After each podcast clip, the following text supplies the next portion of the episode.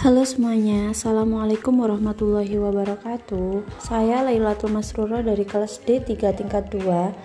Baik, di sini di podcast saya kali ini saya akan menjelaskan sedikit tentang beberapa jenis penelitian dasar, yakni yang pertama yang pertama penelitian eksperimental sungguhan yang bertujuan menyelidiki kemungkinan saling hubungan sebab akibat dengan cara mengenakan mengenakan kejadian acak pada lebih dari satu grup yang khusus diciptakan untuk eksperimen dan memperbandingkan hasil dengan satu atau lebih kelompok kontrol yang tidak dikenai kondisi perlakuan.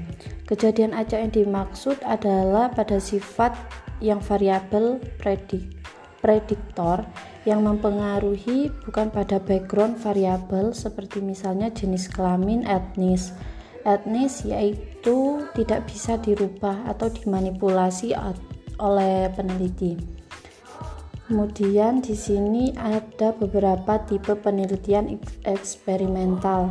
Yang pertama, post test dan grup kontrol. Dengan jumlah yang cukup, pengacakan akan menjamin bahwa dua grup atau kondisi keadaan adalah sebanding dengan dan setara dalam karakteristik yang berpengaruh dari hasil post-test.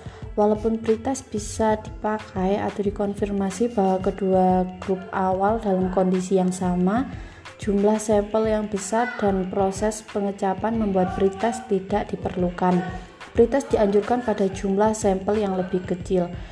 Kemudian yang kedua, counterbalance. Pada tipe ini semua grup diikuti pada lebih dari satu perlakuan acak dan juga kondisi sebagai grup kontrol.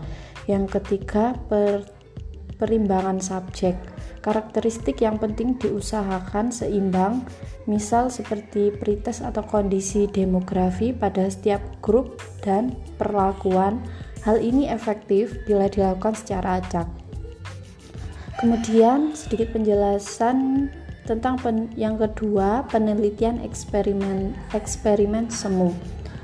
Penelitian eksperimen semu adalah penelitian yang bertujuan untuk meramalkan pada men, maaf, men, meramalkan dan menjelaskan hal yang terjadi atau akan menjadi hal antara variabel tertentu melalui upaya manipulasi atau pengontrolan variabel tersebut di antara mereka agar ditemukan hubungan pengaruh dan perbedaan salah satu atau variabel.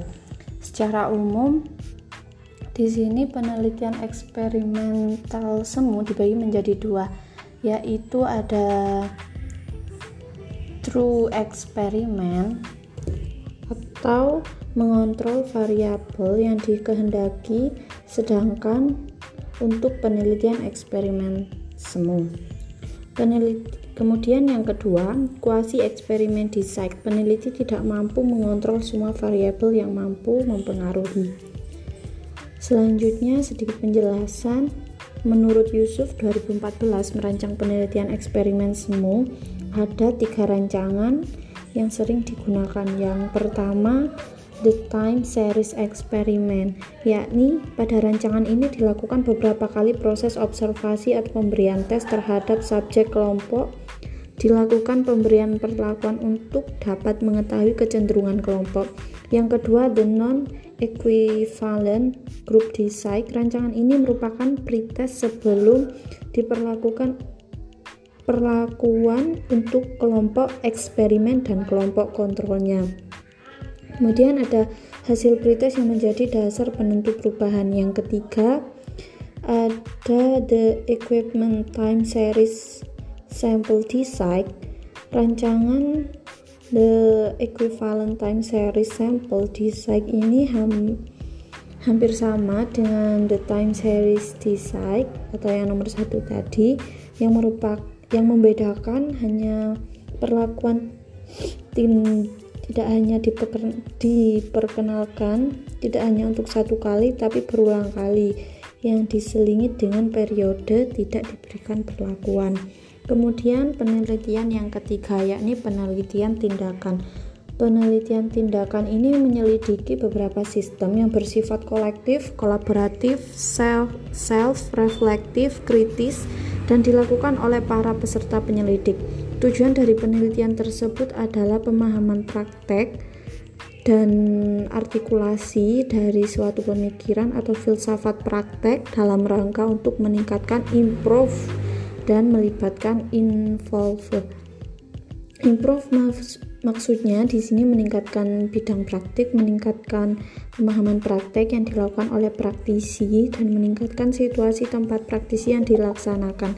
Sedangkan involve berarti melibatkan pihak yang terkait. Jika penelitian tidak dilaksanakan oleh sekolah sepihak, maka yang terkait di antara lain yakni kepala sekolah, guru, siswa, karyawan, serta orang tua siswa.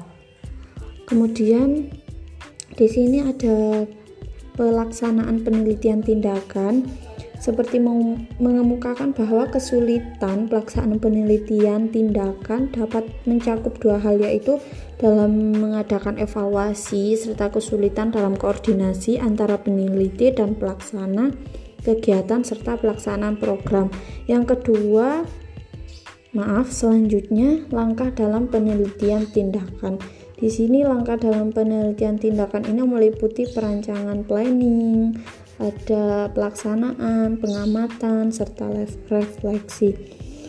Baik, sekian podcast saya kali ini. Semoga bermanfaat. Wassalamualaikum warahmatullahi wabarakatuh.